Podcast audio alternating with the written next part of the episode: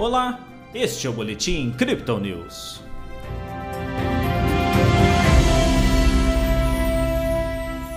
Em meio ao risco fiscal, a Bolsa de Valores brasileira encerrou a quarta-feira com perdas.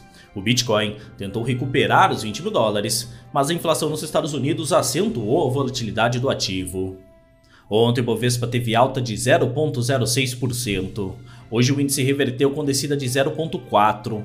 O dólar recuou, ficando cotado a R$ 5,40. Pelo Brasil, a Câmara dos Deputados tenta concluir rapidamente a aprovação da PEC Kamikaze, que reacendeu os temores do descontrole fiscal. Nos indicadores, as vendas no varejo avançaram 0,1% em maio. Lá fora, a China segue lutando contra a Covid-19, enquanto reafirma sua posição de reduzir as taxas de empréstimos reais e custos de financiamento para conter a desaceleração da economia. Entre os países da OCDE, a taxa de desemprego ficou em 5% em maio. Nos Estados Unidos, o presidente Joe Biden viajou para o Oriente Médio para tentar colocar mais barris de petróleo no mercado.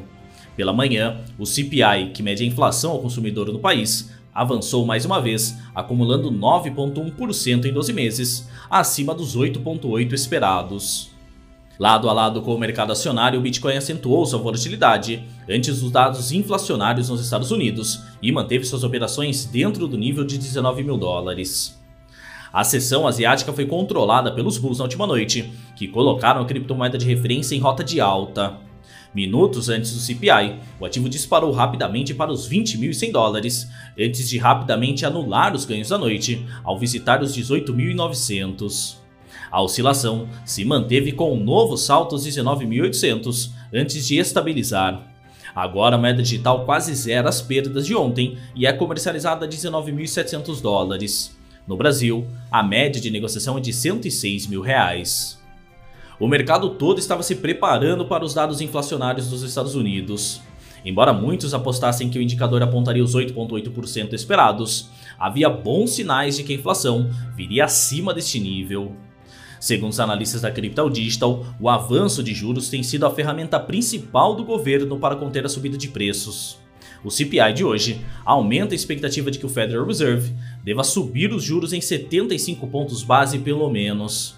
Entretanto, os rendimentos do Tesouro acabam avançando com a curva de juros, dificultando o governo a sanar suas dívidas. Especialistas já destacam que o país está no limite dos juros e a retomada de uma política monetária mais flexível pode acontecer.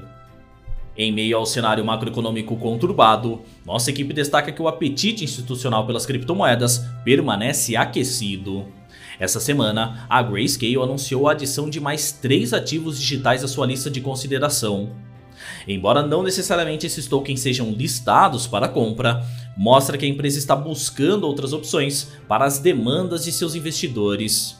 Isso ocorre com a redução de venda de Bitcoin pelos mineradores e a continuidade de retirada da moeda digital das exchanges.